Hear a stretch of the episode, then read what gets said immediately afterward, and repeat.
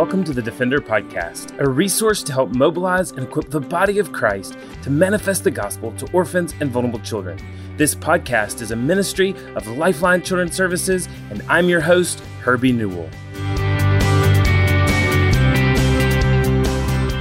Well, it's Wednesday, March 30th, 2021, and I'm coming to you from Birmingham, Alabama. We are grateful to end this month of March with a, just another great podcast. A podcast that was airing on August 14th, 2019. And this podcast was from the lead pastor uh, of Coral Gables Presbyterian Church uh, in South Florida, and a dear friend and brother, a guy that I've known. Uh, we went to Samford University together, Rob Pacienza. And Rob and his sweet wife uh, actually lost their daughter uh, tragically and uh, he and his daughter, his wife, have just done such a great job dealing with their own grief. But also, Rob and Jen have been able, while they were grieving, to lead the church of Coral Ridge Presbyterian through probably one of the darkest moments of their history. And so, I love just the way that the Lord has used Rob in helping grieve with others, helping others grieve and know that it's okay to grieve, while also leading through the grief and the rubble of what life sometimes brings. And so I know for all of us, whether it's adoption grief or, or foster grief or just life grief in general, I know this is such a pertinent topic, and you're going to really enjoy hearing from Rob Pacienza.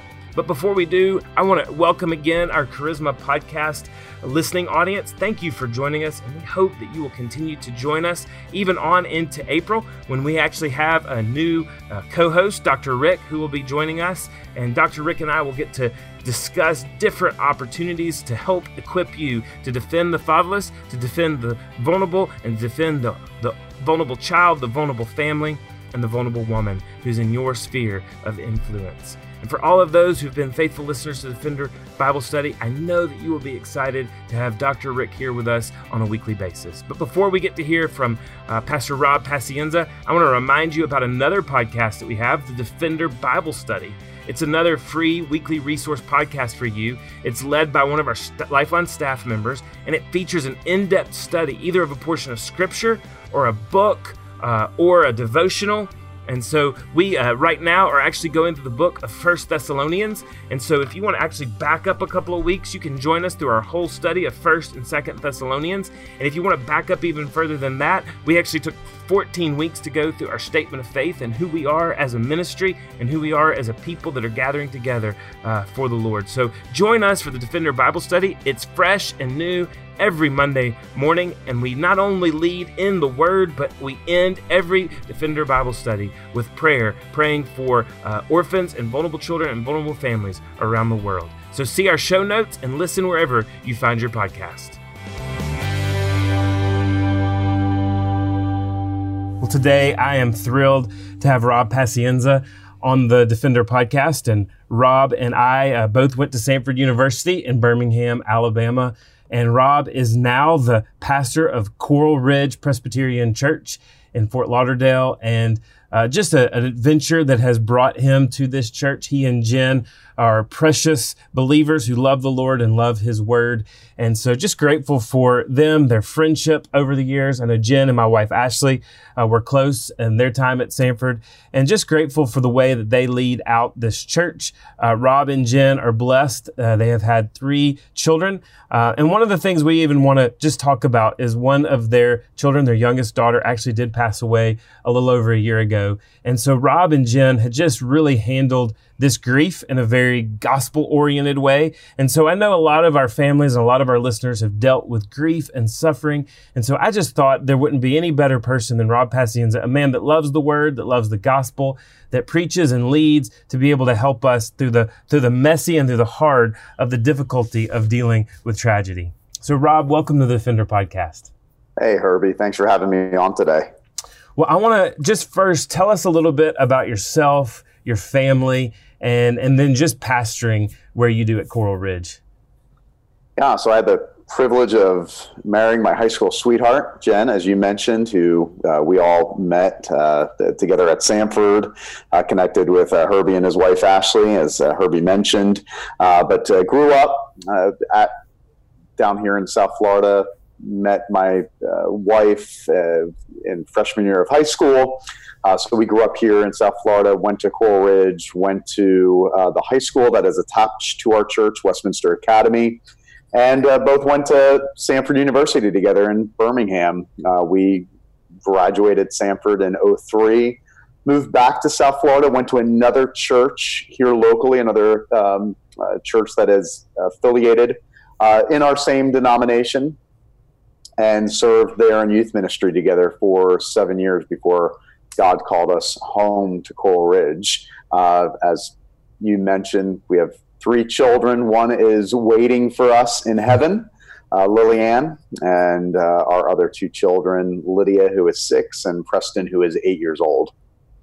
Well, I know, I mean, even before we get into uh, just even some of the counsel you would give families that are going through hardships and suffering and, and tragedy, you know, you have, it's kind of a neat story that brought you back to Coral Ridge. You became a believer through the ministries of Coral Ridge and uh, you went back to be the past to, to be a, on the youth team, the student ministry team, and now you're the pastor. Talk about just what it's like now to be at this church that has such a prominent standing, both in evangelicalism, but especially in the Presbyterian Church of America. Certainly. Yeah. So I was a, um, middle school student coming in uh, into a new church. I was not a believer at the time. Neighbors of mine invited me to a youth ministry event at Coral Ridge uh, in between my eighth grade and ninth grade year. Um, it was the first time I heard the gospel. I heard good news that. Uh, regardless of who I was or what I had, had done, that uh, Christ uh, was um, uh, the one who laid down his life for me. And could give me a new life, hmm. and it, it changed my life forever. And uh, so, yeah, I, I, joined Coral Ridge that next year, started attending our school, Westminster Academy. And uh, little did I know 20 years later that God would uh, call me to pastor uh, this church that has been used not only all over the world, but here locally to raise up uh, so many of uh, my other friends and colleagues that are now doing ministry all around the world. So, I mean, it had a, an incredible impact, yes, internationally, um, but it had an incredible impact with raising up the next generation of um, gospel centered leaders right here in Fort Lauderdale that are doing some amazing work here in the community and, and all across the country. But it is truly a privilege to uh, for both my wife and I to give back to a place that was so formative to our lives, um, our calling, our marriage, our ministry, our personal um, uh, relationship with Jesus Christ, all formed right here through the ministry of Coral Ridge. Yeah, and so obviously everyone has been impacted in some way, even if they don't know it, by Coral Ridge through Dr. Kennedy and his ministry and uh, I know that uh, even a couple of months ago, we were at the Presbyterian Church of America uh, General Assembly, and I got to hear Dr. Al Mohler, who is a Southern Baptist uh, president of Southern Seminary, and he was even talking about the impact as a young boy of Dr. Kennedy's ministry and Coral Ridge on him. And so uh, I just, I'll be honest, I, I can't, I can't think of a more fitting couple that the Lord would choose to put there. But even as you were being installed as the pastor, little did you know that that that, that suffering was was creeping at your door. And I know so Absolutely. many of the families that that come into adoption and foster care come into it with this expectation. It's a it's a change. It's a uh, it's a calling on their life. And then many times, unfortunately, tragedy is really snooping at the door. So talk about just, if you don't mind, how you and Jen have ultimately dealt with this tragedy while keeping a gospel perspective. Well, little did I know. I mean, Coral Ridge went through a very, and I won't get into the details, but a very hard decade following the death of our founder, uh, D. James Kennedy. And so I honestly thought the greatest challenge of my life would be transitioning uh, to its, you know, into the role as the third senior pastor of Coral Ridge. And I thought the next months and years ahead would uh, be the greatest challenge for me, for my calling, for our family. And as you said, little did I know, a year into being called and installed as the senior pastor, we tragically lost our three year old daughter. Uh, we put her down uh, to sleep on a Saturday night. Um, uh, we went in to check on her before we went to bed, and uh, she was not moving. And uh, there was that overwhelming uh, sense of fear and confusion and uh, just knowing something was wrong. And uh, just a, an hour later, she was uh, pronounced dead. And it absolutely rocked our world, uh, continues to rock our world and the, the, the lives of our children, who at the time were five and seven. And what we often underestimate as parents is how impressionable our children are. Um, they are, and from the from the beginning, uh, even when they were five and seven, when this tragedy, you know, first happened, um, they they were asking questions about death and dying, about heaven, about um, future hope, um, about suffering and what happens when you die, and uh, how Jesus is truly the only answer. So, um, would have never uh, wished this on ourselves. Um, but the conversations we are having and continue to have as a family um, have just been so powerful and so redemptive and um, I just thank God every day that He is using uh, a parent's worst nightmare, and it is, um, uh, to do something uh, very beautiful in our home. Um, I mean, this has this has radically uh, changed my pastorate. Um, this has changed the way I counsel. This has changed the way I preach. Uh, there is not a Sunday that goes by that there is not a hymn, a song, a moment in the service where I do not get emotional, and it's been interesting to see the the congregation um, be discipled and pastored through our grief. Mm. If that makes sense, yeah. it is the it is it has been the greatest discipleship tool um, for our family, but also for our congregation because there is a rawness and a vulnerability uh, that cannot be manufactured, it cannot be learned in seminary, cannot be learned through a book. And um, so uh, it, this has not only been something that our family is walking through, but our congregation continues to walk through as well. But um, it has absolutely changed everything inside of our home and inside the life of our church. And I know that uh, I know even for our family, when we heard of the news, we instantly started praying for you guys with our children. And uh, in, ended up seeing each other at Samford Homecoming unexpectedly just a few days mm-hmm. later. And, uh, you know, our kids were even touched. And I don't know if I've told you that by that moment uh, because they had been so intimately praying for your family and didn't even know who you were. Uh, and so just also take encouragement, brother, that so many people are praying for your family that you don't even know um, because they've heard that story and, and they've been touched through that. Uh, and, and I know that doesn't ever take away the pain, but it, it does give, it is the joy that comes from the Lord through our pain and through our suffering. Absolutely. I appreciate you saying that. And it, the response has been overwhelming. Um, church youth groups and children's ministries uh, have sent letters and cards from all around the country.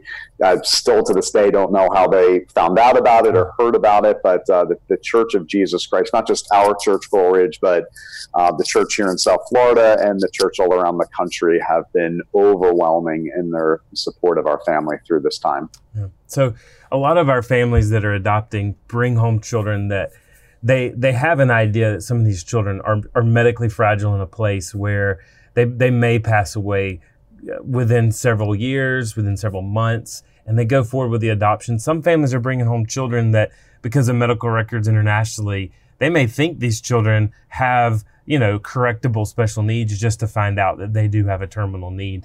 So I know that you and Jen had no preparation but if you could give words of wisdoms to families who are stepping into situations where they know they're going to lose a child, uh, what what encouragement and what uh, what advice would you give them? No, that's a great question. I think one thing we have to always remember, whether a um, whether we as parents outlive our children or not, is that we are owners of nothing but stewards of everything. And so, as parents, whether we are uh, the biological parents of children or the adoptive parents or foster parents, we are we are simply stewards. Um, and I, I always knew that theologically and biblically. I, I knew that um, in my mind, uh, but never did I was I reminded of that in my heart. Uh, then losing our daughter uh, a year and a half ago, that that God gave us Lily. Uh, Lily belongs to God.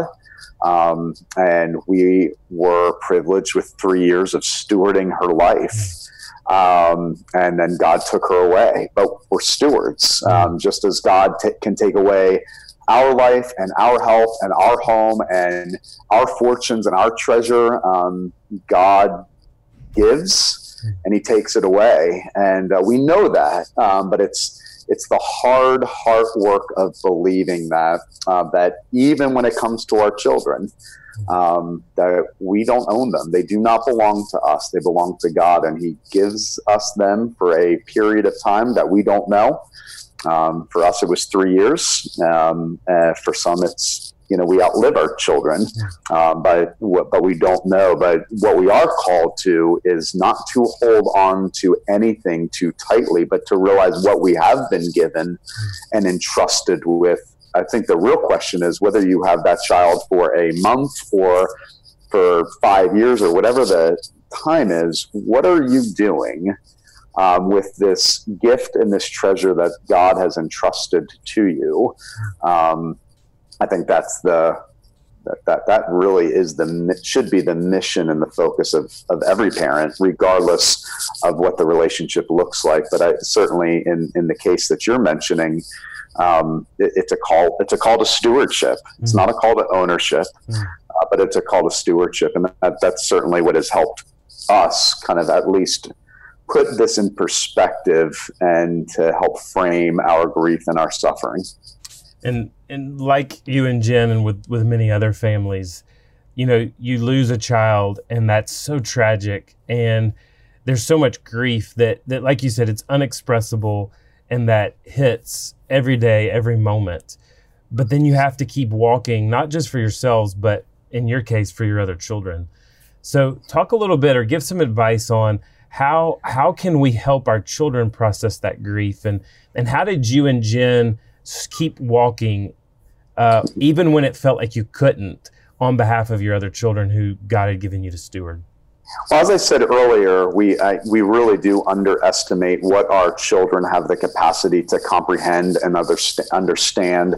Um, uh, you know, I, I think of uh, a, a, book that was written uh, several years ago called "Shepherding a Child's Heart," and uh, just that there there really is no uh, such thing as being too early of an age to begin to shepherd the mind and the heart of a child. And so, all of a sudden, here we're thrown into conversations and framework, trying to frame for them an understanding of death and dying and and suffering and loss and um, but they were they were ready for it. They wanted it, and I, so I, I, think the the counsel that I would give to parents that are dealing with this: um, don't run from it. Don't either, either you will shape your child's understanding of death and dying and grief, or the world will. Mm. And um, so don't run from these conversations. Don't run from the uh, the, the, the rawness and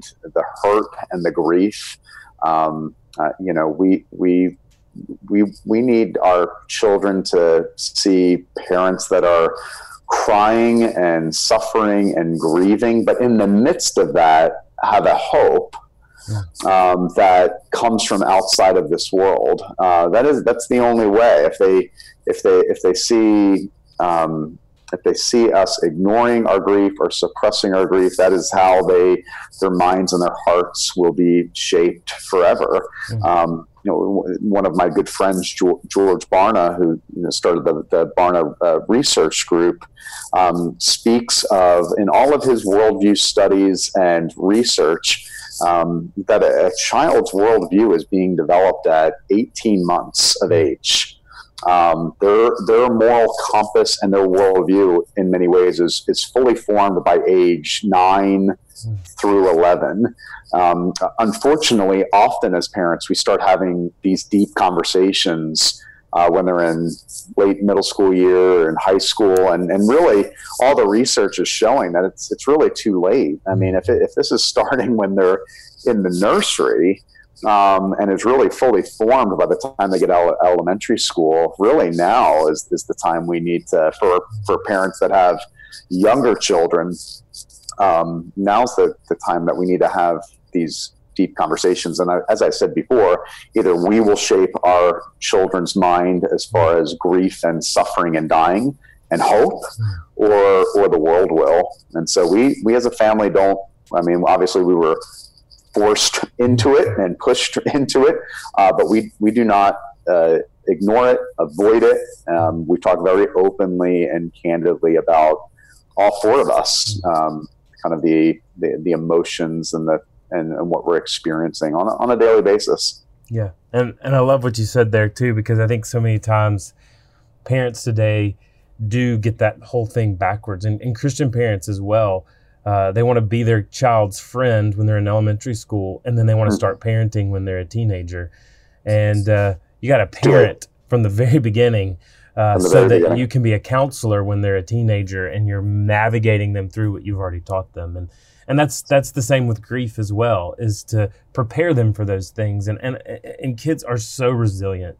Uh, we really don't give them enough credit for how resilient that they are and how that even those tough things will shape the way they see God in the future and the way they come to understand His love and His compassion and the gospel.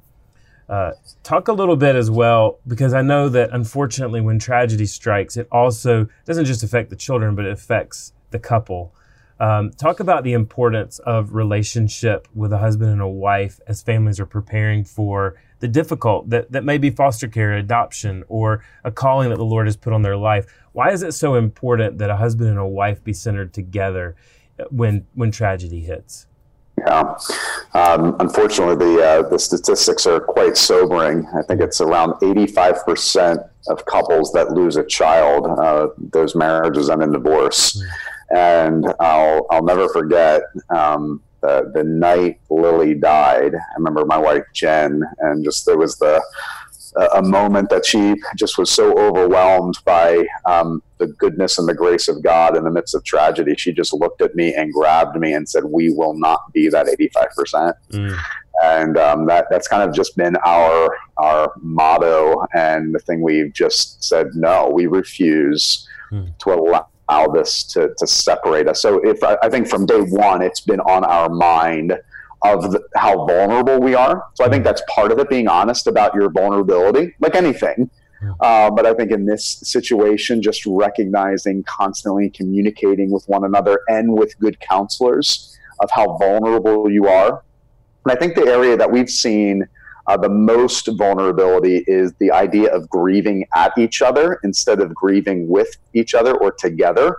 And um, one of my mentors and pastors from afar, Scotty Smith, uh, has really been the one that helped shepherd us through that and constantly asking us, you know, are, are you finding yourselves grieving at each other or just or, or grieving with one another? And mm. it's such a big difference because you can you can see, you know, there's there are times where Jen will be grieving and she will be wondering why am I not grieving now? And it's it's relying on the grace of God in that moment to not grieve at me, but for her to realize she's going through something that I'm not going through. But on the on the flip side, I need to be sensitive in that, those moments mm-hmm. and have the grace and the compassion and empathy to sit down with her and cry with her and weep with those who weep and mourn with those who mm-hmm. mourn, even if it's something that's not cutting me to the core in that moment. Mm-hmm. So it really is this giving and taking of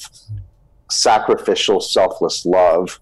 Um, and learning what does that look like as a couple, as a family, to um, to to grieve together and not at each other, um, but constantly being aware of your vulnerabilities as individuals and as a and as a couple, and uh, constantly talking, constantly seeking counsel. One of the things I've adopted um, in in my life in the midst of this tragedy is the day I tell myself I don't need counseling. I, I pick up the phone and I call my counselor because that's I'm in a dangerous, vulnerable spot in that point when I've convinced myself because no, somebody that has gone through the grief I've gone through and the tragedy I've gone through absolutely does need godly. We all we all need godly counsel, um, and so um, to be ever present in our life. So I I always check my own soul and my own heart, and as soon as I feel like I'm beyond the counsel, I know that's where I'm I'm I'm playing with fire, and I'm in a mm. very dangerous spot. Um, and that's why I just immediately pick up one, pick up the phone, call one of my counselors, and say, "I don't feel like I need you, but I know, I know my soul does." Mm-hmm. And so it's just been be, being very, uh, I think, a being very aware mm-hmm. of your own brokenness, being very aware of your own vulnerabilities individually as in a couple has has been tremendous for us. Mm. And talk lastly, just about the church as a whole, both congregationally but also individually, the body of Christ. What are practical ways that both individuals of the body of Christ as well as corporately the body of Christ can effectively care for those that are grieving? I know a lot of times, you know, people are at loss. What do we do for someone who's grieving? But as a family who's gone through and is going through such terrible grief and loss, what are practical ways that both individuals as well as the church have really ministered to you guys and been the hands and the feet of Christ? I think the people that have ministered to us the most have not assumed we have gotten over this or will ever get over this. I think that the people that have loved us best have loved us in such a way that has just given us a freedom and taken the pressure off to get over anything.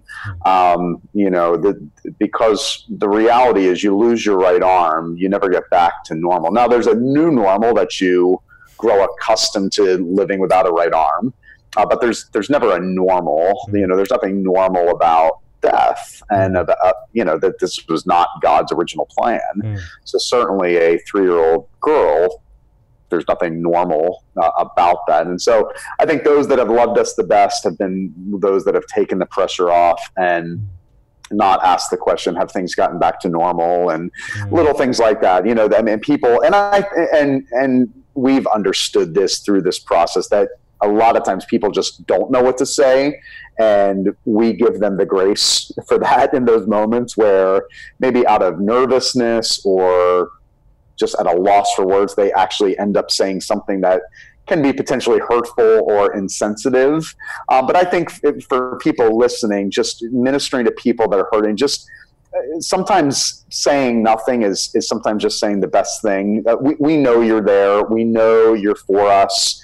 Um, I think just being physically present. I mean, it was as as they said, you know, Job had the greatest friends until they opened their mouth. um, you know, I mean, I think there is a spiritual discipline of loving people well and just closing your mouth and just being there for them, being present, and not feeling obligated to sometimes say anything. And so if you, if you feel like you don't have the right words or don't know exactly, it is confusing. It is hard. Um, and, and no words will make it better. No words will help put um, will make this right. It's right. it's the hope that we cling to in future resurrection uh, that will make this right again. Um, so I think friends that were there, present, didn't feel obligated to say much, hmm. um, but other than just serving us and serving our family. I think practical ways, and just uh, I, I, think at the same time, um, just remembering that this is something that we will deal with as a family till we're reunited together in heaven one day. And just just being aware of that i think just situational emotional awareness um, that when you see rob up in the pulpit on sunday or you see his family afterwards just realize that they are a broken grieving family and they might not be sitting there wallowing in tears uh, but realize that um, every holiday every birthday every the, the little reminders of lily throughout the week still can send you know major triggers mm. um, into our lives. And so I think just being being aware of that, uh, that we have not moved on, mm-hmm. and I think that's um, just I think important for people uh, to realize. Yeah, and brother, we we thank you for the richness of the gospel that is your foundation, even through the heartache and the pain that, as you said, will will last until you're reuni- you reunite, reuni- reunified. And it does remind us of the gospel. This is not the way God created it. Uh, no. But sin broke and marred this world. Uh, no parent should have to bear the weight of what you're bearing, but we do have the future hope from the gospel that God will make all things right again. And Lily Amen. will be back in your family and y'all will be whole. Um, and we cling to that hope even through the midst of tragedy. And so hopefully other families can cling to the uh, good hope of the gospel, which tells us that God will come back to make all things right. Uh, and Amen. we need his gospel because we have been broken uh, ultimately by our own sin and by our own frailty. And we need the gospel of the Lord Jesus Christ each and every day. One, for our salvation, but two, to make it just through another day. Well, Rob, I'm so grateful for you and for Jen and for your family. Know that we are praying for you, and I'm so thankful for you speaking these words of truth and, and the vulnerability of being able to help other families that are grieving. Oh, it was a pleasure. God bless you, Herbie, in your ministry. God bless. Thanks for listening to the Defender Podcast. If you enjoy making this podcast a part of your weekly routine, we'd love for you to take a moment to subscribe, rate, and review the Defender Podcast to make it easier for more people to find. For more information how you and your church can partner with Lifeline, visit us at lifelinechild.org. If you want to connect with me, please visit herbienewell.com Follow us at Lifeline on Facebook, Instagram, or Twitter by searching for Lifeline Child. You can email us directly at info at lifelinechild.org. Beloved, will you allow God to use the gospel through you to impact the life of a child? Please contact us because we are here to defend the fatherless. We'll see you again next week for the Defender Podcast.